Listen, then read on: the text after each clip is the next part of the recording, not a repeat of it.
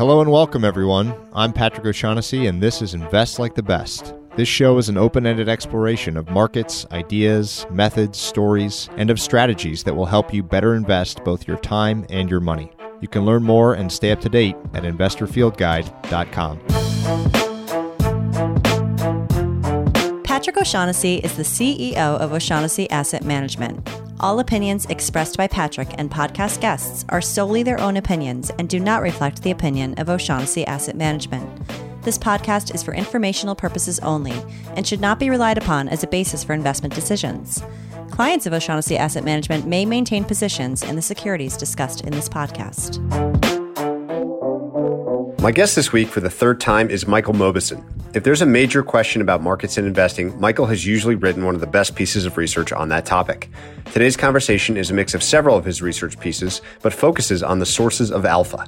The framing of the conversation is the brilliant question who is on the other side of a given trade? If you're buying, who is selling and why? Knowing the answer to this question is one of the keys to understanding where excess return comes from. As is usual with Michael, we explore tons of other interesting ideas that will serve as food for thought. Please enjoy. Michael, maybe a fun place to start this time, because we were talking about it before we hit record, is for you not to go into each vertical, but give the rough syllabus for the class that you teach because these chunks, I think, represent a great way for people to think about building out their own sort of market education. And then we're going to spend a lot of time talking about the sources of alpha today and, and valuation measures. But as framing, I think that the outline of the course would actually be a great place to start. This is a course I've been, this is my 27th year teaching this class, and it really has evolved over the years but it basically is broken into four chunks. And by the way, if you see most of the work I do, you'll see it fall into one of these buckets. And the first is, you know, markets and market, I call it capital markets, markets, market efficiency. And sort of the big questions I try to pose there are what does the market care about?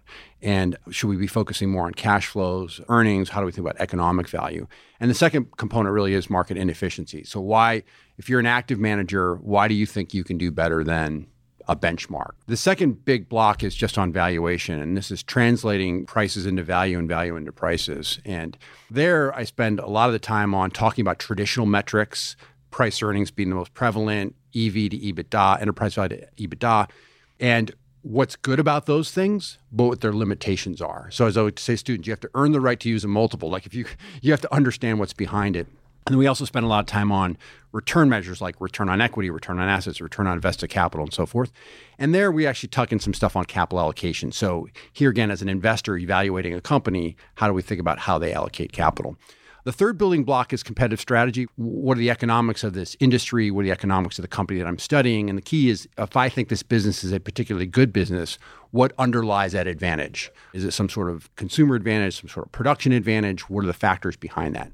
And then the fourth one is one that I did not have at all when I started this course many years ago, but is actually probably now, I think perhaps the most important component is decision making yeah. and really organizing yourself to think about the world probabilistically, organizing yourself to think about how you're going to be effective at integrating new information, which I think we all struggle to do, and thinking a lot about things like base rates. So, as a quant, this is something that's very natural to you and sort of in your DNA. But I think for a lot of discretionary investors and a lot of people just walking around in life, they don't understand or think enough about base rates and how those base rates can be incorporated into their day to day decision making to improve the quality of their thinking in general. So those are the four sort of building blocks. And again, you'll see the most of the stuff I do can fit into one of those areas pretty well. And there are a lot of little subcomponents to those, but those are the big four. You mentioned before that the, the last one, kind of decision making, may have been the last into the mix, but may in fact be the most important thing that you now talk about. What do you think the lowest hanging fruit is for these obviously incredibly smart, competitive people that are in this business that maybe aren't taking advantage of this of this part of your curriculum? It's interesting. I don't know. Roger Federer is the greatest tennis player of all time, and I think Roger Federer spends a lot of time practicing. So he's not just playing matches; he's practicing, and practicing means you're breaking down what you're doing to try to get more effective at doing it.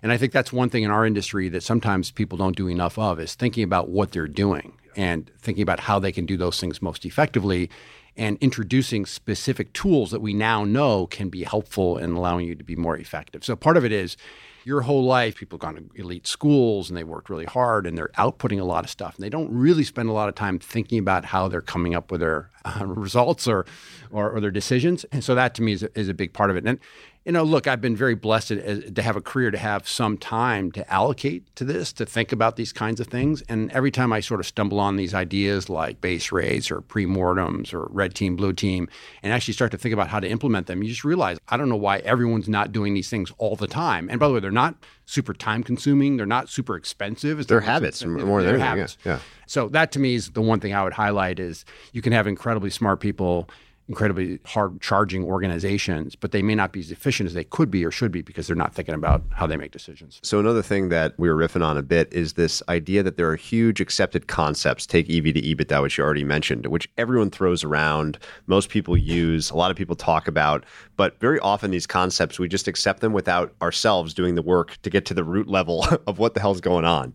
And so I want to do that root level work with you today on those two concepts specifically. So we'll talk about valuation, specifically EV to EBITDA, a little bit later. But I want to start with this idea of where excess return, where edge or alpha might actually come from everyone throws around the same framework, which is behavioral, analytical, informational, and maybe structural or, or right. trading friction type stuff. So everyone says those are the ways, but no one has really, until your paper, sat down and said, well, like, how true is this? Is this the right framework? Where do each of these things come from? So if you could begin by laying out why you started down this path. And then we're going to go into each of those vertical buckets one by one to really lay it out for people. I was indulging that as well, sort of those things. And, and I do, I ended up using the acronym BAIT just because sort of thought it was clever. So behavioral, analytical, informational, and technical. But like you said, I mean, I just use that more as a convenience than anything else.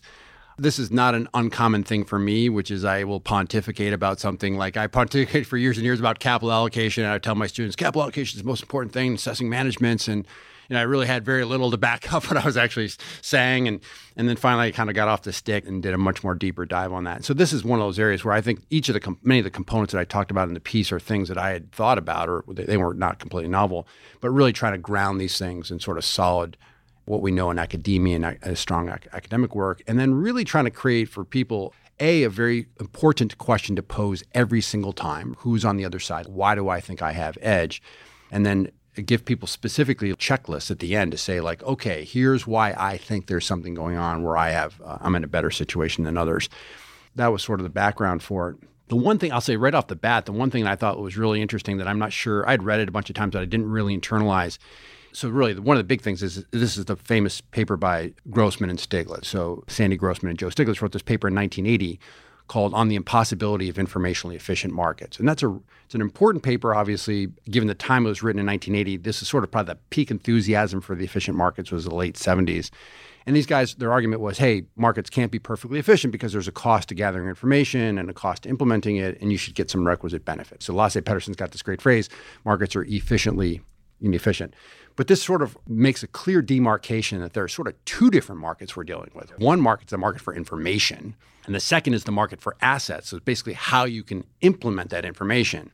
And you can be in situations where the information's super clear and obvious, but it's actually prohibitively or impossible to implement that to make money. You know, sort of the famous example that was in the late 90s, 3Com owned Palm Pilot and they spun out 5% of Palm Pilot. That thing went bonkers. So if you own, you bought a 3Com share, you owned the 3Com business plus basically 95% of Palm Pilot. And it turns out because Palm Pilot skyrocketed, the value of the 3Com business was negative $22 billion.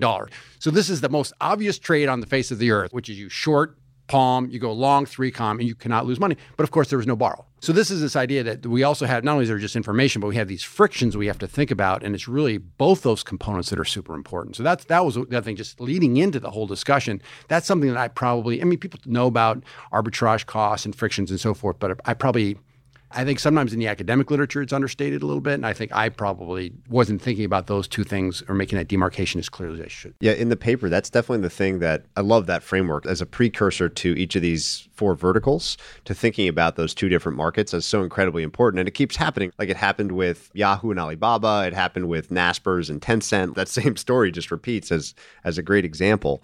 Let's begin with what I think is the very popular category of behavioral edge. So I think you had a line in there somewhere like beware behavioral finance. Yeah. Um, so, so let's start there. That's a great place to start because there's a simple, it's almost like a syllogism, which I think is incorrect. It seems seems correct, but it's not, which is something like this.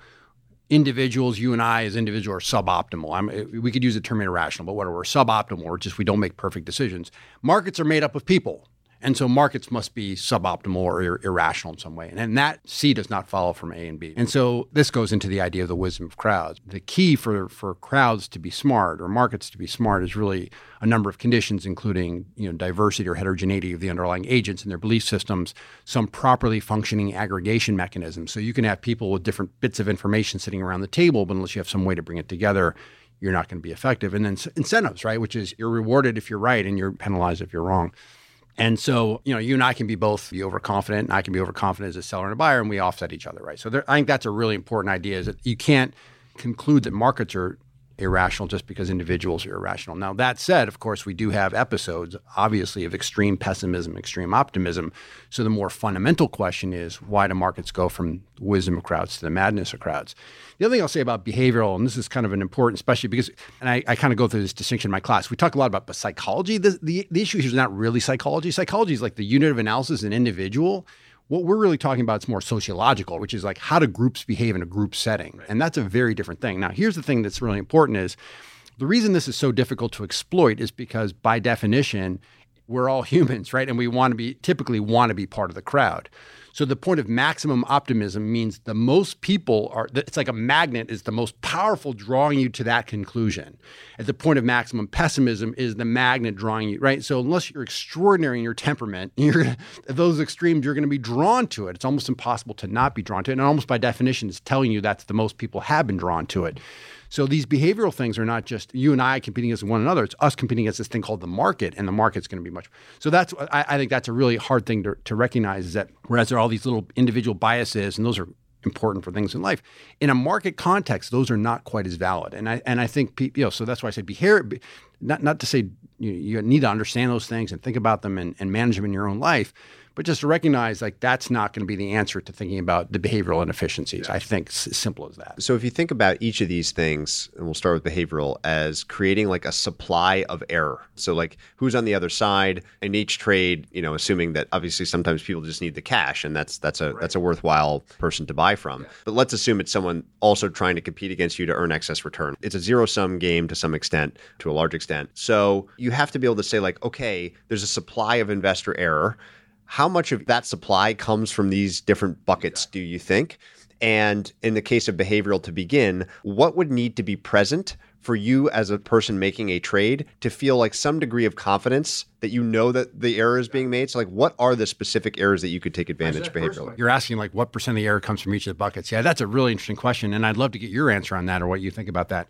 I was thinking about this. Yeah, I mean, in the other day, in, in some ways, I would just say that taxonomy is a little bit contrived because at the end of the day, pro- I guess you could say probably everything's behavioral, right? At some level, right? everything could tumble into that box on some level. Yeah, my sense is if you looked at, I don't know how to quantify this, but I would, I would expect that behavioral is the biggest one. So something more than 25% if we're, we're going to think about it that way. I think informational is probably the least, right? It's the most difficult one to do. There are there are certainly episodes where there certainly in retrospect you can see sort of these.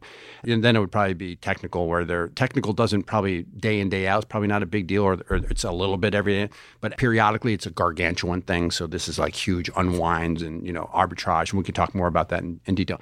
Then analytical, I think, is is another interesting one, and perhaps the analytical thing really would be it's more subtle, Brett, but is I think maybe the most important component there is really like a time horizon thing, which is so, and then how do you know? I mean, the second question is how do you actually know? And, and I think that's a really tricky one. But the first thing, you know, for example, in behavioral, one of the things we talk a lot about, and this is sort of the most established thing in the literature, is this idea of over extrapolation. So you sort of take, and this, is, you know, I think that's sort of the, the backbone for things like the value factor and so forth and even momentum, right? You say to yourself, the thing is interesting about over extrapolation is that you see that every, basically everywhere. So, you know, I was actually doing some work for for a different purpose on well, it was actually having like long-term contracts for baseball players, right?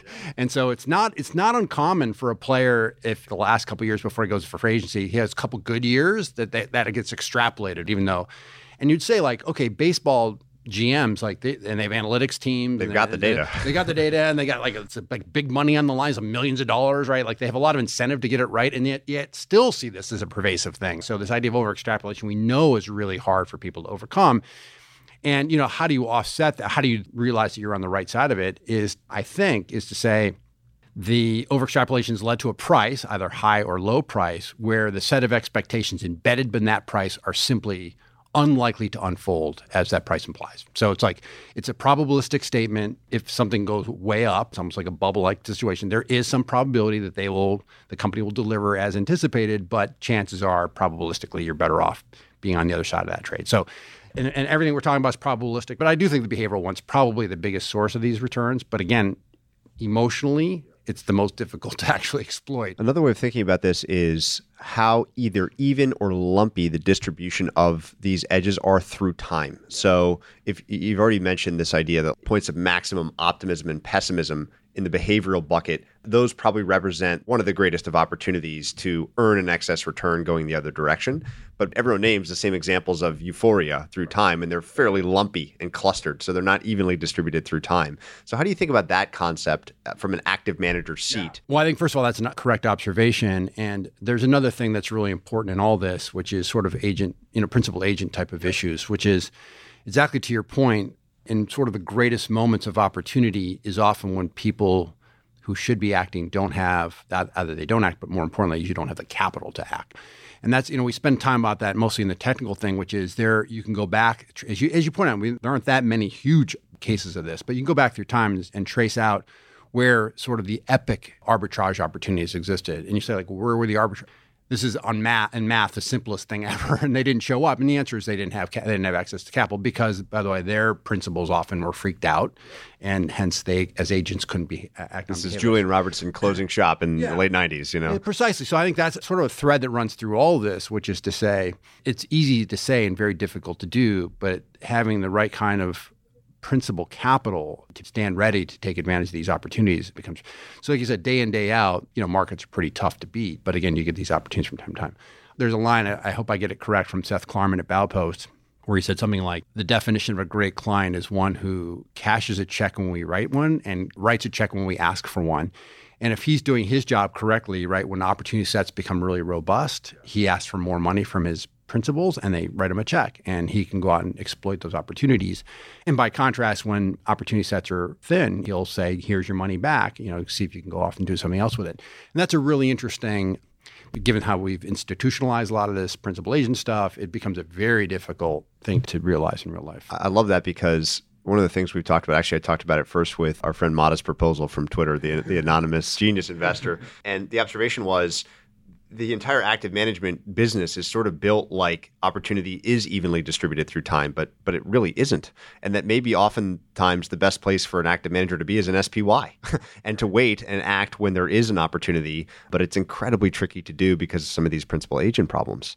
The next one in is analytical. And I, I think this one is is fascinating, right? Because I think there's no denying that when you meet as many investors as you and I do, you just know there's a difference in some investors in terms of the depth to which they're able to process and interpret the same data that other people have. And I really, really loved this section of your paper talking about how this actually manifests in terms of who's on the other side of the trade. So, walk us through the analytical edge and where the sources of that might lie. Yeah, there are two or three things that I try to highlight there. One is is simply can you compete against people who are just less sophisticated than you are? And so I'm sure, Patrick, you're a better tennis player than I am. I'm confident of that. And so if we play tennis on the weekend, you know, you're just better at it. So we have the same racket and the same tennis shoes, and we play in the same court and same clothing and so forth, but you're just better. So um, now, the, the truth is, obviously, individuals are becoming less and less part of the market. And so that's one thing. Another one I've always been fascinated with, and it's related, it's actually in some ways you could say it's behavioral, is we call it the concept of information weighting. And there's really, obviously, a pretty rich literature on this in the world of psychology. And the idea is you have, I mean, it's called predictive validity and, and strength, but it's this idea of saying like there's a strength of a signal and then there's how valid the signal is. I think we get confused by that analytically. So the question would be something like, oh, I'm going to flip a coin. Is it tail biased or something, right? So the first 10 flips seven times shows up tails. Hmm, what do I do with that? And so that's a strong signal that it is tail biased, but the sample size is so small that the validity of it's very low. By contrast, and this may not seem totally intuitive, you know, you flip the coin 10,000 times and it shows up tails 5,100 times. That's actually a much stronger validity is much va- vastly stronger, but the strength doesn't seem as high. Just sort of like ah 51, whatever, right? So that ability to be able to distinguish, and it, goes in. So we tend to be tricked by small sample sizes, and so analytical is is sort of having that really clear in your head. Probably the, the biggest one for me, maybe the two biggest ones are this idea of updating our views effectively. You know, we call it being a good Bayesian, but you know, if you said to me, what are the biggest, like of the cognitive biases, what are the most challenging ones? You know, I was probably overconfident to be on there. But the one I would probably say is, is confirmation bias, which is to say, when you're, especially when you're a discretionary manager and you decide to make, you make a decision, can essentially try, it's hard not to fall for the confirmation bias, which is you're going to seek information that confirms your point of view. You're going to dismiss information that doesn't. And if something comes in that's ambiguous, you're going to, it's going to break in favor of you, right? You're, all the jump balls are going to come your direction. The question really becomes, how do you, become really good at having an open mind and updating your views as new information tumbles in. And that's a I mean, that's a big one, I think, analytically. And then the last one, you know, and you and I have talked a lot about this over the years, this idea of time arbitrage, which is, you know, how do we think about playing for a different time horizon than others? And that goes back, the signal noise is another good way to think about that. You know, time arbitrage to me would be something like when the market is reflecting noise as if it's skill and pricing that way. And you, for, so for you to succeed in time arbitrage, A, you have to understand the signal better than the market. Second, the signal has to reveal itself. And third, you have to be around, right? Like you have to have the money with and capital, capital and, yeah. with capital at that. And so those are the three sort of conditions. But playing a long game is really it can be if you're if you're good, it can be a really big advantage. So those are some of the things I thought about in terms of analytical but they're, again, they're, they're all very tricky. They're tricky both from principal agent points of view, but they're also tricky in terms of thinking, right? Because it's, we tend to get fooled by small samples. We tend not to want to update, uh, update our views. One of the things that I'm always interested in is for any given type of advantage. So let's take time arbitrage as an example. Does that piece of the supply pool of investor error tend to get eaten by a very small group of people. So you mentioned Klarman, which I think is is somebody that I heard him speak once where someone asked the question, well, you know, how can you expect to do as well with all this capital you have now? Like shouldn't more capital inhibit your ability to do well? And his answer was no, actually, it's the exact opposite of that in this case, because what happens now is with our mindset and this sort of time arbitrage, when one of those opportunities presents itself that's big, we're like one of the only buyers that can do it. So we face less competition. And obviously, you could say Buffett or someone like that is in a similar bucket. So do you think that there's accumulating advantage to something like the ability to execute time arbitrage yeah, sure. that just clusters to a few people? For sure. But, you know, it's interesting. But these also, you know, Klarman's, I think, very unusual in the sense that he's been willing historically to run very high cash balances yeah. in his portfolio. And the way, if I were to justify that, so you know, most firms don't do that, mostly because an allocator says we're going to give you our money and we want you to invest in you know large cap equities or whatever it is, right? And so go do your thing, and that's kind of the bucket you're in for our portfolio. Right. I think sort of the argument in favor of what, what Klarman's doing is saying something like, "Oh, we're going to have excess cash, but that is for us an option, and we as an organization are thoughtful about exercising options well. So this becomes you know, like who's got the options, and like Berkshire Hathaway is just a you know sort of canonical example, right? Because it's an insurance business where money's flowing in every single day, so they always are going to have more money to deploy tomorrow than they did today. And that gives them the, the ultimate optionality, and that's super hard to replicate. So that's, but there are you know organizations trying to do that. You know, it's like call on capital. You, why why would this big sovereign wealth sovereign wealth funds not say like, you even you could do almost like a Ulysses contract, right? Like if if these levels come, you know, if the spreads in the high yield bond market get to X spread, we're going to call you up and say, write us a check for X amount, and we're pre-committing to this thing, right? So that those types of mechanisms might. And, and by the way, if the spreads get that level, I can promise you they're not going to want to write the check, right? Because they're going to be freaked exactly, out, right? right? So that's precisely the point of it. Is like, so I yeah, I do think that that is a that is a really interesting concept. But again, generally speaking, being much bigger tends to be deleterious to results. I think that's roughly true. But but this is a case where it can give you the option value, you can become the last person standing. And you think about even like if you had, had you could write a big enough check to take over a long-term capital management portfolio, you would have done just fine, right? I mean, so but there were, and you know, he called I think Soros and Buffett. There weren't very many people that they could call to make that write that check. So let's take your order that you put before, which would lead us to I think to technical next, um, and then we'll go to to informational last. Wait, um, it's bait. Oh, bait. I'm, but, I'm, but, I'm, going in your. I'm going in your order. Okay. I'm going in your order of, of, of the, uh, the, the weight of the pool that the, that the stocks have. So the technical one is is actually the one that probably gets cited the least, and maybe is the most obvious when you read about it, which is things like the flow of funds and forced selling and th- and things like that, limits to arbitrage, et cetera. So talk through the the categories here and why this might be a really interesting source of earning excess return. Yeah, I mean the first big one is just are there people? I mean the, the basic. De- I, I try to define it something like people people are buying or selling for reasons that have nothing to do with fundamentals. So they have to, their hands are basically forced. And I think sort of the classic one on that, or one of the best developed ones, is the work by John Geanakoplos at Yale on the leverage cycle. And the basic story is pretty simple, which is optimistic people like an asset, uh, usually for good reason the uh, lenders tend to be quite generous, so haircuts are, are, attractive, and so they can borrow a lot to do that. Asset goes up, everything's good, and then you know some bit of bad news comes out, and then so that asset goes down. So what happens all of a sudden? Then we get that was a feedback cycle on the way up, and now it's feedback on the way back down, right? Which is to say, you get a margin call, you have to sell some of the asset, and then by the way, at the same time, the lenders go, "Gee, hmm, this thing we, we gave you these really good loan terms. Uh, that maybe we would really think that. So now you need to you know more put up more collateral." And so that forces even more selling. So you get to sort of cascade up and cascade down. So when you're selling because of a margin call, you're not selling because you think it's overvalued or fairly valued. You're selling because you have to. So that's a great example. Again, as you pointed out before, these things I think tend to be quite episodic, but those things are really big deals. Fund flows, and this is something you probably know much more about than I do, but fund flows I've always found fascinating and tend not to be I don't know, they tend not to be the center of a lot of discussion for some reason. And and there's sort of two angles to this that I find interesting. One is, I mean, there's a fair bit of empirical work on that. People tend to give money to managers who have done well, and they tend to take it away from managers who have not done well. And of course, we know, and this has been fairly well documented, that if you fire a manager and hire a manager, it's often the case that the fired manager does better than the hired manager in the subsequent 24 months or something like that. And so there are studies of plan sponsors that suggest that.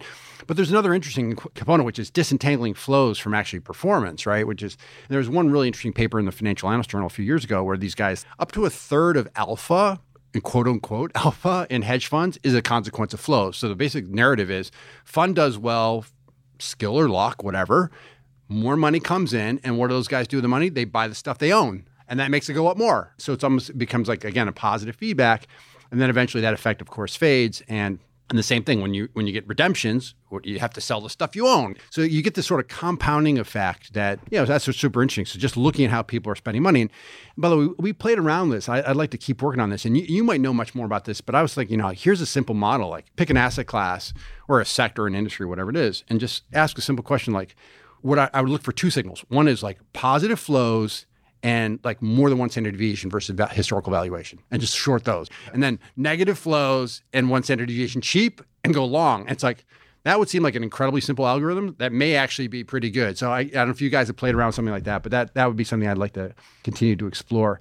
There's another one I thought was interesting, which is it's related to the flows, which is this idea like demand shocks. And, I, and there was this great paper by Gompers and Metrick a bunch of years ago where they talked, I thought this was mind blowing. So the first paper, one of the first kind of factor oriented papers was in the early 1980s on small cap versus large cap. And then basically the researchers were like, hey, small cap is actually really good. It gives you better returns you're supposed to get from cap, right? So 1981, you're like, oh, I got it, man. All I do is buy small caps. I'm good to go for the. Next you would have gotten smoked, Roasted. right? for 20 years. So Gompers and Metrick, these, these two academics are like, hmm, what's the story here? And this and the story is basically we were getting to the institutionalization of money management. And as a consequence, people, individuals were giving their money to the big mutual fund companies. So it was, think of T. Rowe Price and Fidelity and Capital. And by the way, what are their incentives? Their incentives were to buy large cap stocks. Why? Because they're easier to, okay. So, so these guys were like, in pure academic theory, demand curves for stocks are basically horizontal, but we know in real life they're actually sloped downward. And so these guys, their argument was it turns out that a reasonably decent chunk of the excess return of large cap was what they call demand based return, which is just based on flows. And that's, we're not talking about like months here, we're talking about a 20 year, a 15 or 20 year period. So I think that's another really interesting one is asking about this sort of demand base. And, and by the way, I think in the early 2000s, we actually saw the opposite of that, which was if you look at like hedge, sort of the golden era of hedge funds when they were decent sized, was really after the dot com bubble burst, right? So called, you know, whatever, from 2000 into 2006. Well, what was going on there is that you had extremely high valuations for large cap, extremely low valuations for small and mid cap.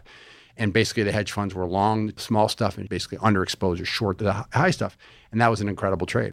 But the very fact that they were buying those those small and mid cap stocks itself created demand for those that actually helped them their their own performance. And then, you know, the last thing we've talked a little bit about, which is historically there have been instances of tremendous, sort of mathematically tremendously uh, interesting opportunities for arbitrageurs, and because of principal agent problems, they just can't show up. And you know, and again, like long term cap, you know, like the very famous on the run, off the run bond story from long term capital management. It's it's textbook arbitrage 101. It's, it's you know 30 year bond, 29 of your bond. It's as simple and straightforward as you can possibly get. it just the spread was just kept going the wrong way. It's just because there was no one there to take the other side. Have your views evolved at all since maybe our last conversations about the impact? I'm thinking here about specifically flow of funds that ETFs in particular, and, and I'm really talking much less about like a total market index and flows into funds like that because, you know, kind of by definition, they're buying the whole thing, you know, Vanguard total market. But there's obviously been a huge growth of whatever it is, sub indexes by following a whole bunch of different rules and the dis- any sort of distortions or alpha opportunities that flow of funds in ETFs specifically create in the market? Well, I'd, I'd, like to get you probably have a, more informed view on this than I do. I think it's an incredibly interesting question.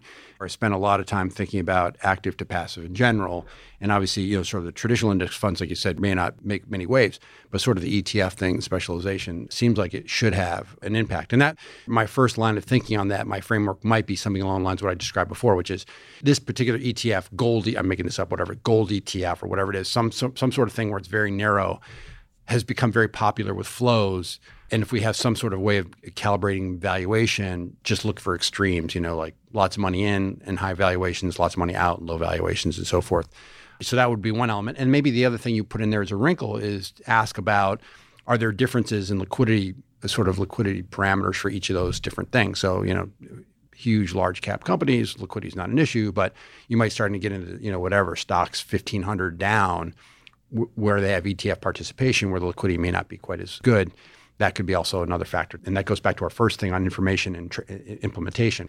So, yeah, I, am not, but that, I, that's an incredibly interesting. And it's an interesting question about I have a good friend who's sort of backing this guy who is trying to invest in companies in the United States who are not involved in any indexes or ETFs. So literally, you run a screen on every company that's involved in index ETF, and then you look, look at how many companies that are residual or not in the orphans, yeah. right? And it's like, and again, I don't think it's a big. It's not a huge. Can't run a ton yeah. amount of money in that. Yeah, but it's really interesting because you know that there's like no, there's nothing going on with those things, right?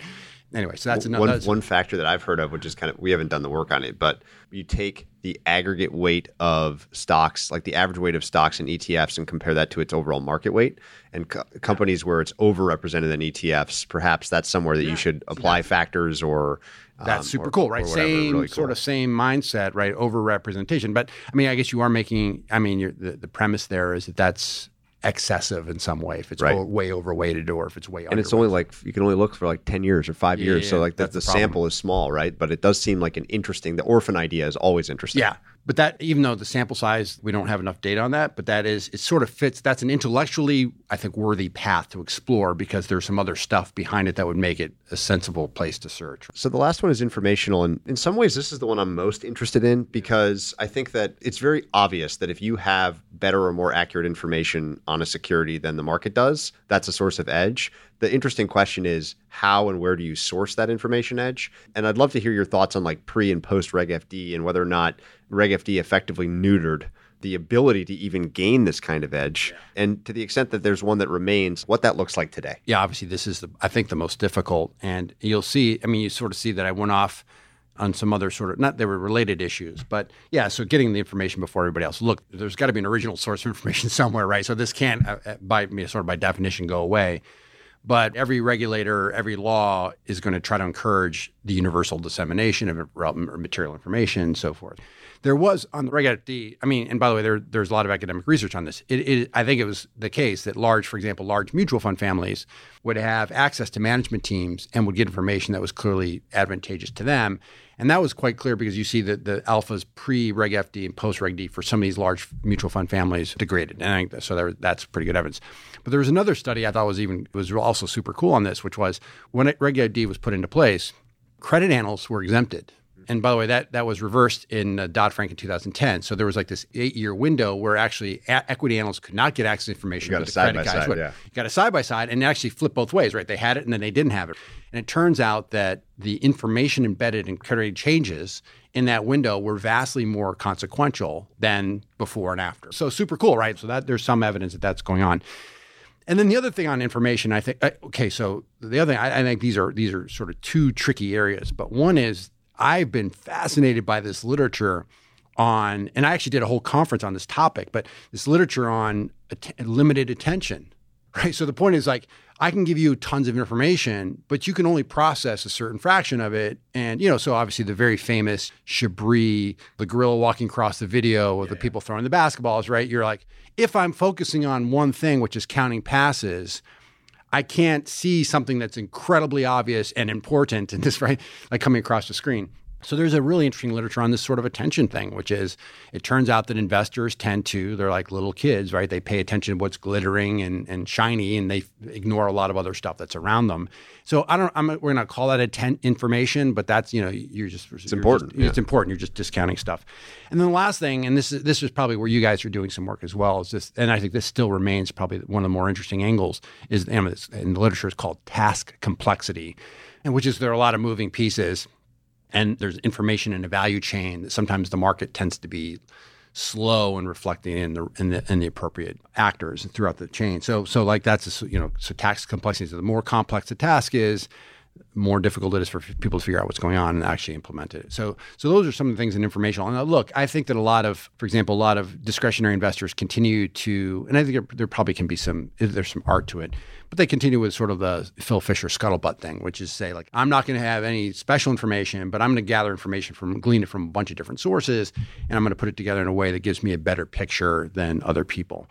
Now, the other thing, and I, I should ask you about this most effectively, which is it does feel like there is an arms war in terms of this stuff. And you know, I make the, the distinction in this paper, which I think is you know pretty obvious, like the difference between data, which is things that are presented to you, and information, and those are different things. So like data by itself actually doesn't do much for you. Information and, and, and, technically in information theory, information is what reduces uncertainty. So information is what's really valuable. So then these gets in these really interesting questions like, do I need the same data as everybody else? How good am I, am I translating data into information that allows me to, to act on it in a way that creates value? And that's a whole nother really, and that's probably more the quant world, right? What you guys are thinking a lot about data versus information versus how I can implement that information in a way that allows me to to generate attractive returns. So in many ways, it is the most interesting of these things, right? Because the stuff has to get out into the world and has to be reflected in prices. And the question is, are there ways to to pick up advantage along the way? So we've got this very detailed framework. So maybe there's something small missing, but it feels fairly complete. If you're going to earn alpha, it's one of these four reasons, right? Like, and it's one of the subcomponents that drives the four reasons. That's the reason you're going to be able to do so.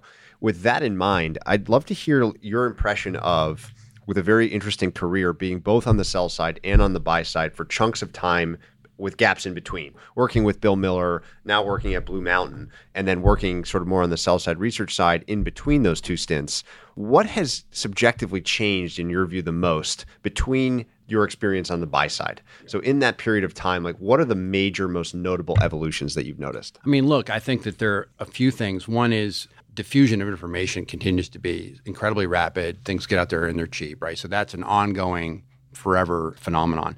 But to me, probably the thing that's most noteworthy is the introduction and more serious integration of quantitative or systematic approaches.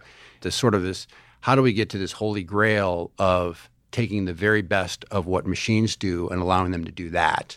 And the very best of what humans do and allow human and I, and I do think there's no question there's a role for humans in all this stuff even if it's just how you're going to set up your algorithms and the judgments you need to make in doing that and really how you integrate those. So i was giving that stuff not that much consideration probably 15 or 20 years ago and i think today's front and center. It's not super clear to me that anybody's completely cracked the code right? It's like an ongoing thing. And the other thing I find just observationally is it feels like these are still two different tribes the systematic tribe and the discretionary tribe, and they have sometimes they kind of look at each other funny. And you know, so, so who who are the people that can really sit at the middle of these things? And that's an interesting question about, and this is probably one way to think about it, which is if you say sort of a value chain between sort of identifying mispriced securities to delivering you know, good returns in your portfolio, is you look at that value chain, asking the question along the way, like what would be better done by a machine, what would be better done by a human, and where do where do we try to figure those things out? And let me give one example. To me, and I think that where there's actually a huge amount of opportunity is portfolio construction. Know, I think before we went online, we were talking a little bit about portfolio construction and, and, systematic, but portfolio construction is like a really interesting area, which is at the end of the day, if you, you know what you're trying to do, you know what your constraints are, it's basically math. You have inputs, there are these distribution inputs, and you put them in a, in a way such that you optimize for your objective given your constraints. Very few, I think, discretionary people do that in a way that they, it's usually finger in the air kind of, kind of stuff. And you know, how could you be more rigorous? I mean, that's one area. I'll tell you the other thing. I, I also found I've been super excited about it over the years, is that if I endeavor to be a long-term oriented investor, right? So I'm looking at, uh, I'll just make this up. I'm looking at two or three-year time horizons. It really is difficult if you're discretionary, right? Because you put the stock in the portfolio, you're long, and it goes down. Am I right or am I wrong? That's an interesting question, right? So part of that is to say, are there mechanisms to give us intermediate feedback that's useful and timely, right? And so that's where like the work by Phil Tetlock and others on things like Brier scores. What's a Brier so, score? I'm so, not familiar so, with that. A Brier score is a, a, measure of the quality of your probabilistic forecast. And Glenn Brier himself, by the way, was a meteorologist. So it was basically like judging, you know, you woke up this morning and said, you know, X percent chance of snow, whatever it was, how accurate those forecasts, right? And so the way a Brier score works is, I'll go through the math, but basically zero means you've nailed it, right? Every day it's sunny, you say sunny. Every day it's rainy, you say rainy. And a Brier score, the scale can go to one or two, but a scale of two, let's say, is you're wrong about everything, like exactly the opposite. By the way, if you have a Brier of two, you're useful. Just, yeah, I just course. do the opposite of whatever you say. Right? so it's a way of keeping track of problems for. Now, there are a couple things that are really important about this. One is whenever Brier scores are kept and then given that feedback is given back to decision makers, whether it's meteorologists or people in the medical field or whatever, they get better at this. They get better calibrated. So the feedback gets makes people better. So you say, okay, what does that have to do with investing? Well, you think about you have a thesis on a stock. Again, I'm a discretionary manager. I have a thesis on a stock. What I should be able to do, a priori, is lay out the path that I expect this, the thesis path I expect this to come to. Again, that's deviating from what the market believes. That's a really crucial thing. And then I should be able to assign probabilistic forecasts to certain signposts. So I believe that their, you know, sales are going to be higher than the market believes. So there's X probability that sales will exceed this amount in this quarter, and I can give a probability to it. So now I've set myself up for a Brier score, right? Which is it's a probabilistic forecast. It's within a specified time period. We can agree on the outcome, and it's important to our thesis. So it's a beautiful way of sort of, and now all of a sudden I'm giving you all this intermediate feedback. And by the way, it opens up, we talked about Bayesian updating before. It also opens up your mind to say, hmm, I thought this was going to happen. It didn't. Let's talk about whether we're in the right same place and the thesis is still unfolding correctly. So so those are like that's a technique that's yeah, super cool. And by the way, it's the same thing you can use. Businesses can use it. So you're you're operating a company, right? You're running your asset management firm. You might say like, here's what we expect to happen. Here's the probability we expect to happen. Let's think about it and then just get better at it. So it's this this idea of intermediate feedback in a field that a the feedback's very messy and noisy. And again, if you're using two or three year horizons, this is a way to give you sort of waypoints along the way to, to make sure you're doing things right. Well, what a fascinating loop that I bet almost no one does. Like like at the discretion, I know of a couple firms that make their analysts, their discretionary analysts, Citadel's one that comes to mind, input their all their data and then they can you know use that to train a model or whatever. But my, my guess is like nobody does that. And nobody it's just it. like a like a straightforward thing. And you can write it down and it's you know it's, it's not hard to do. Yeah you just got to be disciplined. And the thing is that some of these techniques it's not like it's way they're not like super expensive or fancy. It's not like highfalutin math. It's really straightforward stuff but it gets again habitual, yeah yeah. And the other thing i'll just say about that is that it is interesting that I think in a lot of other probabilistic fields, the really best people do document it. So I think I think if you look at the really the best GMs in sports, they think a lot about this this way and they try to document it. You think about poker players when we were talking about Annie Duke is a great example. Annie's an amazing like decision making person in general. But this is the kind of stuff that would be very second nature to what she's doing, what they think about, and you know, having people and even getting people that are that are sort of like-minded, critical, like-minded people around you can really be helpful. There's a great story about Phil Ivey, the, the Michael Jordan of poker, if you will, and his obsession with even after he wins a tournament, going back and documenting like each decision and basically doing the equivalent of, of a Brier score to the extent you can't, you can't really do that in poker, I guess. But it's it's so interesting to document this stuff. We're going to talk about EV to EBITDA but you mentioned GM and, and sports, I know, is a passion of yours. And it's just kind of an interesting way to think about some of these ideas. So if you had to be a GM, and extra points if you name the specific franchise. But I'm more interested in the sports where you have two goals. The first is just passion. So I'm just curious, like where you'd most enjoy being a GM and what sport. But the second, maybe more interesting, is if your task was to go win a championship, which sport do you think this kind of stuff that we've talked yeah. about would be most applicable in? Man, that's really interesting. So I grew up playing soccer, and even though I love soccer, I don't spend that much time focusing on it. Ice hockey and lacrosse. I played lacrosse in college. And actually, last night I was with some friends and spent three hours talking about lacrosse statistics. So I, I would probably have to say, just in terms of my fundamental interest, probably be ice hockey. And I think ice hockey is probably the furthest behind a lot of the other sports in trying to pin down some of these analytics you know, again, like baseball's gotten pretty sophisticated. And recently I was with Jeff Luhnow, who's a GM of the Houston Astros, and they were talking about what, what is the frontier. You know, Astros have done a phenomenal job, and Jeff's done a phenomenal job. And the question is like, so what is the frontier? And you know, Jeff was like, he's very cagey about it, but he's like, you know, a lot of it is sort of biometric stuff. It's like, can we really measure how these guys work physiologically? Can we measure what they're eating, how they're sleeping, and all those kinds of things to have sort of these natural performance maximizers? And that's sort of an interesting whole next do- domain, or or even look at the mechanics of how these different players will will throw or hit or whatever it is. So baseball is the first. Basketball, I think, has also come really far along a long way, and you know, so you think about Daryl Morey at the Houston Rockets and what they're doing and how they think about it. Sam Hinkie, you just hang around with these guys and you realize they've got a really good sense of what's going on and how to optimize results. Hockey, I think. By the way, football is another one. Just seems to me that there is some Bill Belichick. Some of these guys are just operating at a completely different level. Yeah, I thought the Super Bowl, Alabama. Yeah, I think su- the Super Bowl is an exa- example of you know Sean McVay is a great young guy. I'm sure he's got a great career ahead of him. But I think that's like that wasn't that wasn't even a fair match in terms of coaching. So football, but football's the thing is a lot of football is like a really good head coach, and usually you need a good quarterback. Quarterback's such a key thing in the whole thing. But there's a ton. I think there's a ton of opportunity though in football for sure. There's a ton of opportunity because I think the football guys don't know a lot of stuff in terms of uh, actual play by play, and I also think that there's still that it's gotten a lot better. But even game time decisions, you know, yeah. and the classic ones punting on fourth down, and but even two points versus one points, clock management, and so forth.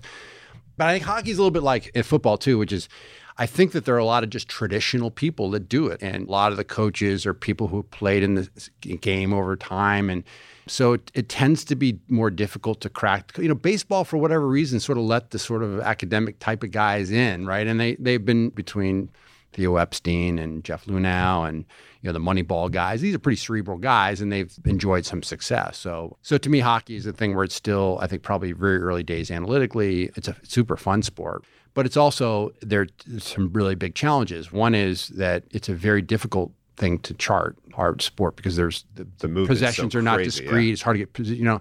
And then the other thing is, and even though there are roughly six players versus five players in basketball, and the, and the length of the season is the same, in hockey, you know, your star forwards are on the ice, whatever, tw- low 20s, 23 minutes, 24 minutes, 22 minutes. Whereas LeBron James is on the court essentially the whole time, right? He might take a minute or two off at into quarters or something. But so that just the dynamics are different. So it's, it's, it's the sport adjusted for sample size is sport, well, maybe baseball, but it's, it's the one's closest to randomness, which is interesting. So, but I think that's another really interesting area. And so stuff like, and that's uh, again, player acquisition. How do you value players? Goaltending. How do you think about scoring goals? Shot breakdowns. And there's a t- there's a really cool analytics hockey analytics community out there, and they're doing some really neat stuff. The other thing is I'll just say, you know, I play sort of beer league hockey, so I still play. Uh, and you know, it's funny because that stuff's in my head actually as I play. Because I'm course, like, you yeah. know, like, like uh, we'll give you one example. Is like I was with a guy who who uh, was a money manager who actually was really into hockey. And the guy's like, you should never shoot. You know, like in lacrosse, you can shoot wide because you can back up the shot. Doesn't make any difference. Basketball, you, should, you miss a shot, someone can try to rebound it. In hockey, you should basically you never want to shoot wide ever because if you shoot on net, there are only three things can happen, right? The goalie can save it, which is fine. A, a save it, it can be a rebound. That's usually good. Goalie save and cover it up, which is a face off in the offensive zone, or it goes in. There's, there are only three things that can happen. They're all good, basically, or they're not bad. So shooting wide can be really bad. Anyway, so probably hockey. And I think that um, I just love talking to all the analytics guys. And it's fascinating to me only because, again, like you think about the NFL, huge dollars moving around, right? These franchises worth billions of dollars, right? So we're not talking Talk about, about like, the equity value you could Yeah, create by being at the frontier. it's not chump change, right? Yeah. And and yet there's still like a lot of we talk about our inefficiencies. So I, I will mention that I sent this I sent the report to a couple sports guys, and a couple, one of one or two of them wrote back, and they're like, "Yeah, dude, I know this is investing, but like this is exactly our world. Like this is exactly what we deal with, exact same stuff." So I was like, "That's pretty cool, right?" But in a way, what we're talking about are just probabilistic fields. And so pretty much if it's a if you're making decisions in, a, in the realm of probability, pretty much all these things are going to come into play one way or another. So, so we'll close with two really interesting back to investing topics. The first of which is buyback. So just because I've got you here, this has become strangely like some sort of Rorschach test. Like what you think about buybacks tells you a whole lot about who you are, which is bizarre to me. I'd love to just like take two, three minutes to set the record straight here and just get your opinion on what the source of this is. Like what is so hard to understand about what to me seems like an incredibly simple mechanism. Yeah, I don't I don't know. I'm I'm with you. I'm like mystified by this whole thing. I do think there is an underlying thing that that is uh, probably a real least concern, which is that companies generally speaking, in the United States have pretty good returns on capital. They're generating a lot of cash. They're not growing that fast. I mean, we had good growth last year, but part of it was just tax induced. And so there's a lot of money around. And so the question becomes, what is the best way to use that capital? And I, I, I can see the point to say something like, gee, you got money, why don't you pay your employees more? Gee, you got money, why don't you build a new factory? Right. So that's understand that sentiment to some degree. Now on the on the wage thing, by the way, the, the thing I think is hard for people to eh, look, there it's it's about competition, right? So you and I both have a restaurant. We're basically the same in every way. And I decide I'm going to pay my employees a lot more than your employees assuming that there's no change in behavior of my employees, and that's a big assumption, but assuming that my, my employees just behave the same as your employees do, I'm going to lose to you. I'm going to go out of business, right? In other words, you're, you're going to lower prices to the point where I become non viable and I'm gone. There's a notion of competition that somehow gets lost in this discussion. It's really important. Now, you might say, hey, raise your salaries by 30%. That's going to lower your turnover and your training costs and so forth. There may be, there, in fact, there Costco, there, there are examples of where that is a very valid, legitimate strategy. Right, but going back to buybacks, so I, I, you know, to me, and by the way, the other thing is that buybacks really weren't legal until 1982 for a bunch of different reasons, and so to me, this I, I can't, I, I don't understand this at all. I mean, and by the way, the repatriation, this whole, if we had a tax rule, gave people some green light to, they had to bring the capital back at some point, and returning it to shareholders in some ways seems to be not an unreasonable thing. Now one of the things I've talked about, and I do think this is worth at least thinking about when you're looking at a company buying back stock, and, and you guys, I'm sure, you know, empirically buying companies that buy back stock, that tends to be a good thing, right? Really Just well. they do well. But there's sort of, I call it the three motivations. One is sort of like the market efficiency motivation, like we don't know if markets are our stock is cheap or expensive, but you know, basically we've got this capital, we're going to return it back to shareholders. We'll buy back consistently. Sometimes maybe overpay, underpay, but on and it washes out. The second camp is the intrinsic value camp. We will be very strict. We'll only buy back our stock when we deem it to be undervalued. Now, most management teams think their stock's always undervalued, but that's right. fine. But, but you know, there's there, there's some guys that are better at that than others. You know, Will Thorndike wrote this great book, The Outsiders, and you look at a lot of those folks in there who are really smart buybackers. I happen to be the analyst that covered Ralston Purina for many years. Bill Stiritz was a genius at this. He would he was really good about buying it cheap and, and laying off when it was dear. And then the third camp is what I call impure motives. And I think that's the other thing where this comes up, right? Which is the impure motive says buybacks could be accretive to earnings or accretive to ROE or allows us to make our bonuses or offsets dilution from options. And these are these are things that may not be pure, purely economically motivated. Now they may be benign, but we don't know. So there have been, I can say for sure, there have been cases where company have bought back stock they knew was overvalued in order to achieve some of these sort of bad incentives. That could be the only case where I would say that may be suboptimal. Now, the, the flip side of all that is if you're a shareholder and you own the stock of a company buying back stock, doing nothing is doing something, right? Which is increasing your stake in the company, right? So people just have to be mindful that you're making a decision by doing nothing, which is in a sense an active decision. And the other thing I'll say is, you know, my premise is that if you own a stock you're long it is because you think it's undervalued. And if that's true, you should always want a company to buy back stock. And you probably should never want them to pay a dividend, right? Because you have to take the dividend, get taxed, get taxed, and then redeploy versus buying back stock. It's an automatic built in accretion in your intrinsic value.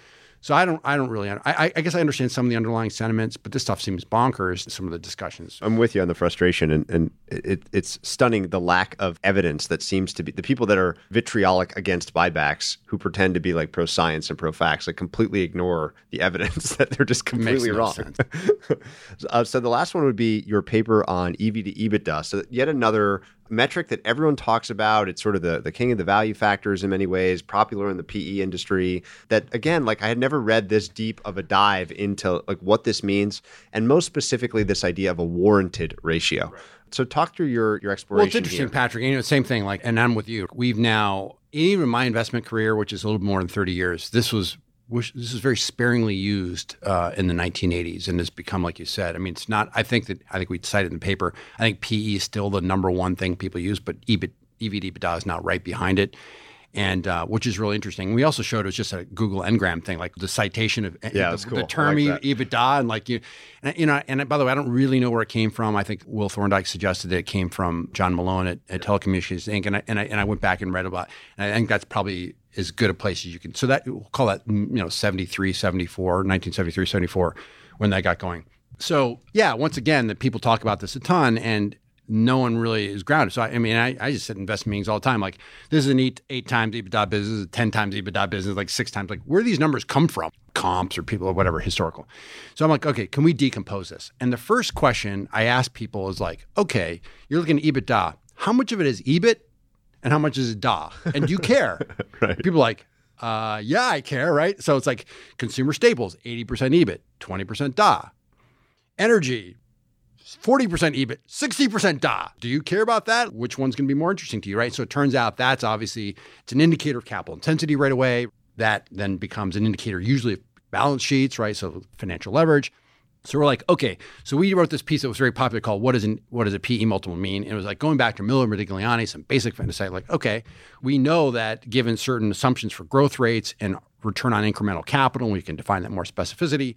Here's the optimal PE you should pay, lockdown cost of capital, and some other assumptions. And that's a very intuitive thing. And by the way, that leads to a couple lessons that are really important, right? If a company's value neutral, like it's earning something close to its cap- cost capital, you'll see the growth. It's very insensitive to growth. And that's like you're on an economic treadmill. Like you turn up, turn down, you don't go anywhere, right? If you have high returns on capital, the business is incredibly sensitive to growth. And that's what people sometimes get they're surprised by this, right? So if you take a very rapidly growing, high return on capital or promising high return on capital business, and it misses numbers even for a quarter, what happens is the trajectory of growth goes down. So people, go, what do you mean? We're only reducing our estimates by 5%. And like, no, you're actually reducing the trajectory and it crushes the stock. And you just do the math 15, 20% declines is actually justified based on that. So we're like, can we map that over to EV? That's a little bit more complicated because you have to assume capital structures. But the, we basically said we're going to do different categories based on this ratio of EBIT to EBITDA. And then we lock down capital structure, but there's obviously some dynamism there. And then you get sort of, again, these baseline value neutral businesses. Here's the, we call it the commodity multiple you should pay. High returns, you pay more. Low returns, you pay less. And so it's again just trying to ground all this stuff. The other interesting question, by the way, and I, am embarrassed how much I learned about this, right?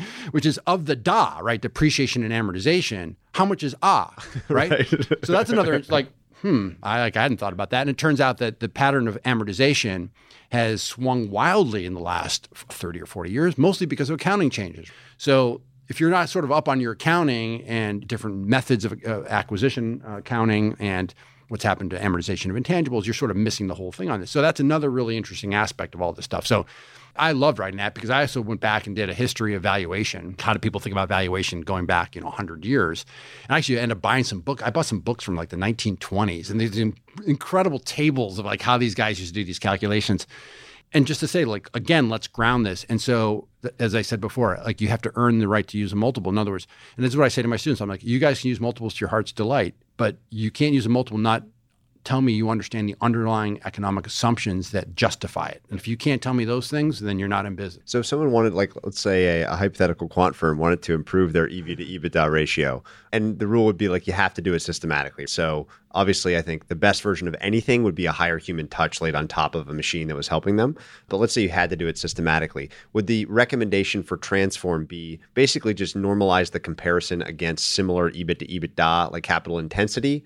Would it be return on invested capital? Would it be both? It'd be both, but those are related. So it, it would probably be return on invested capital. Yeah. So it'd be return on incremental. And, and we were talking about this before. It's hard to measure incremental returns, but it would be some sort of at least expectation, and you can use sort of the history maybe as a way to project into the future. Yeah, I mean, it's the two dimensions in terms of multiples are incremental returns and growth. Yeah and that's it. I mean, basically, if you have those things down, now we have we're going to make some.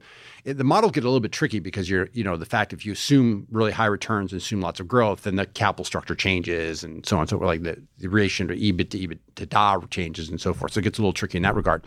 At the end of the day, these are all, and that's what I kept saying that it says in this piece and all the other pieces. Multiples are not valuation. Multiples are shorthand for the valuation process. So what I'm just trying to do is say to people, time out. Let's make sure that we're kind of connecting the first principles to what we're doing every single day and make sure that we, we keep that bridge sort of well structured and we're going back and forth in an intelligent fashion. It's a great paper to read, one, for the ratio itself, but two, like if you're allocating to a manager, it's a great question to ask. So tell me what matters to you, and then tell me how you decompose it. And I think you'd get disappointing answers. I think you get very disappointing answers because I don't people. I think people. And by the way, the other thing I should say really quickly on this that this is the other thing that's really interesting about all the stuff on multiples is actually it probably doesn't matter that much in an if it's an efficient market it actually doesn't matter that much. So you can be a total dope with your valuation work and your multiples and you just buy and sell in the market like you're and the markets are efficient it's sort of carrying you along right? And you'll good luck bad luck or whatever but right? So it's a really interesting this is like for people who want to distinguish themselves and try to find these inefficiencies. But if you know, like the market does what the market does, and I will say though, by the way, that this is a this is a big deal for private equity stuff, and I think that's a, oh, that's an area that's really interesting to watch. What's happened to the multiples? I think the other thing that's been really out of control is this notion of adjusted EBITDA. So these companies layering in all these sort of assumptions about the future that are built into you know, and asking you to pay for those things today. So that's we're getting into the shenanigan zone a little bit on some of this stuff. The last topic I've got for you, which it's actually a perfect transition because adjusted EBITDA is a classic example, like John Malone himself, of telling a story, weaving a story and having that convince people to do things differently than they would otherwise. Maybe you could argue that adjusted EBITDA is sort of a nefarious uh, use of this technique, but we started before we recorded talking about a notion that I'd never heard of called benign myths. And I would love to just hear you riff on this concept because of how powerful a, a concept it is for, for everyone doing just about anything. Yeah, and I first learned about this from Jim March, who was a very famous organizational psychologist at Stanford. And, you know, by the way, his stuff is great. It's worth really worth reading all the stuff. And so I'm at the Santa Fe Institute and I'm at this session. I'd never heard of this guy. And this he was an older gentleman at the time. And and I'm like hanging on every word. This guy was like so fascinating. Everything he was talking about. so I, I, go look him up afterwards, and it was like, all right, he's a really famous guy. So he, he what he was talking about that particular day was this notion of benign myths. These are myths in the sense that they're not really based on anything truths, but they're benign in the sense that they're not harmful. And the key to these benign myths is they motivate people. So a lot, I think, a lot of stories or a lot of narratives could be probably in this category. These benign myths that there's there's really no empirical necessarily foundation for these things or facts behind them but in a sense they get people motivated to do the right kinds of things. And you know you might you know this could be controversial you might you say like components of religion might be benign myths. But most organizations when you talk about things like culture often they rest on some sort of benign myths. I'll give you one example i think is you know also quite concrete which is I've been critical, along with a lot of people, of some of the research methods of Jim Collins, a very famous guy on sort of company research. And I, I just want to be clear about this that whereas I'm not sure that the actual analysis is, is, buttoned down or as rigorous as it could be, I think the guy's like a great guy. I, I, think that managers feel better after being with him. I think they're motivated by what he says. I think he's he himself is very thoughtful. So, in a sense, is the interaction with, with Jim Collins going to make you worse off? I think in most cases, it's going to make you much better off. You're going to feel better and you're going to be motivated. And that, so you might say, like, that's a that's an example. It might be under the c- category of benign myths. Like the research may not be exactly the highest quality science, but it, it's got a lot of other attributes that make people feel good and get them motivated to do the right right kinds of things. So this is just again one of these things. You become circumspect about everything in life as you get older. Right? It's like realize that there are a lot of these these narratives and stories that they get you to do the right thing, and that's important. It's a wonderful closing idea, especially for me as a quant. Where like like you want the Jim Collins methodology to only check out empirically before giving it credence, and it's it's helpful to remind ourselves that that does not need to be true. So, very last question, which is, what's the frontier for you? What are you most interested in now? Having put out some really kind of big pieces recently, what's what's on your mind next? Um, so, a couple a couple things. One is that we're working on specifically, maybe three things. One is we're working on a piece on active to passive in fixed income or bonds. Mm. And you know, obviously, the equity markets are much larger than the credit markets, and uh, so that's a first place to start. And you've seen it's really been violent in the equity markets. It's a much more nuanced story, as you probably know, in, in, bonds or fixed income. So we're working on a piece on that. And there's simple things like the Barclays, the Bloomberg Barclays Credit Index is something like 10,000 securities, whereas the S&P 500 is called 505 securities. And so 10,000 securities, it's a complete zoo with different maturities and so forth and liquidity and so forth. So tracking that. So the question is, is you're an investor and you're trying to say, I, I have active versus passive alternatives. And equities is pretty straightforward. You go buy a SPDR and you're good to go. Basically very low cost and, and you're going to track really accurately and credit. So that's one area that we're working on, which is interesting. And by the way, the other thing, going back to our the stuff on on BAIT, credit's another area where there there there may be a number of actors in the credit markets, especially like central banks and so forth, that may not be completely economic. They're not looking at fundamental value. They're doing other things, right? So that's one area. Another area is just we touched on briefly, which is I find this incredibly fascinating apparent migration from public to private. So we've well documented that the number of public companies is down a lot in the last 20 years And at the same time, we sort of had this rise of this ecosystem in, in private markets, whether that's private equity, but also sort of this late stage venture. We see these like these large companies getting literally hundreds of millions of dollars in, in late stage f- financing. So maybe that'll turn. Maybe with some of these, you know, we're seeing a bunch of big high profile IPOs, certainly Lyft and Uber and some others, and we'll see if that sort of shifts the tide. But it does feel like there's this huge ecosystem that's operating outside of public markets that is really worth paying attention to the thing, this goes back to sort of an inequality thing, is that, you know, regular Joe has a hard time accessing that directly if you're not sort of a wealthy or plugged in person. You could obviously go buy the SPDR and that's fine, S&P. So that's an interesting dynamic. So that's another thing we're thinking a lot about. And the third is I read this book, The Myth of Capitalism. Do you know this book yeah, by Jim Tepper? But there's a whole thread of stuff out there I think is really interesting. So I, if I if I recap the premise of that book is something like we've had the Justice Department has been very lax, so we've had a lot of consolidation. As a consequence, most industries are now very consolidated. Measures like the Herfindahl Index, a measure of industry concentration, has been like sort of skyrocketing. It's almost like the in- mirror image of the number of public companies. You've seen that increase.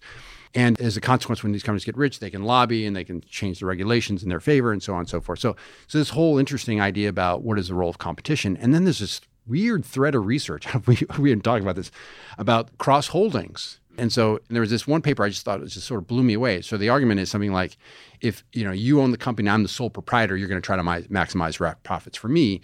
But if I own multiple companies, including your competitors, you, you're going to try to think more like a pool, right, versus just us. So these guys, they did it with the S&P 500 and they found that, you know, so if zero, they put on a scale. So if zero is perfect competition, like we go after each other every single day, and one is co- complete collusion, they said we've gone from like a 0.2 in 1980 to like a 0.7 now. So this is like, yeah, I mean, and, and, you could you could talk about the methodology and so on and so forth, but basically the arrow, is, I mean, that's extraordinary. And so what's going on with cross holding and so forth. So that's in a whole other area. Like, let's think about the notion, of, and, and then what does that mean for competitive advantage of businesses? What does that mean for pricing? What does that mean for return on capital patterns? Does this get reversed? I mean, these are really interesting. So they get into things like all the inequality stuff, but those those are three big ones: sort of active to passive, sort of the private versus public, and then sort of this comp- what's going on with this competitive set. And it's mostly a U.S. thing, but those are the three big ones. Wonderful. Well, uh, as soon as those papers are out, we'll do this again. Thank you as always. This was a blast, and uh, we'll see you in a year and a half. Thank you, Patrick. hey everyone, Patrick here again. To find more episodes of Invest Like the Best, go to investorfieldguide.com forward slash podcast. If you're a book lover, you can also sign up for my book club at investorfieldguide.com forward slash book club.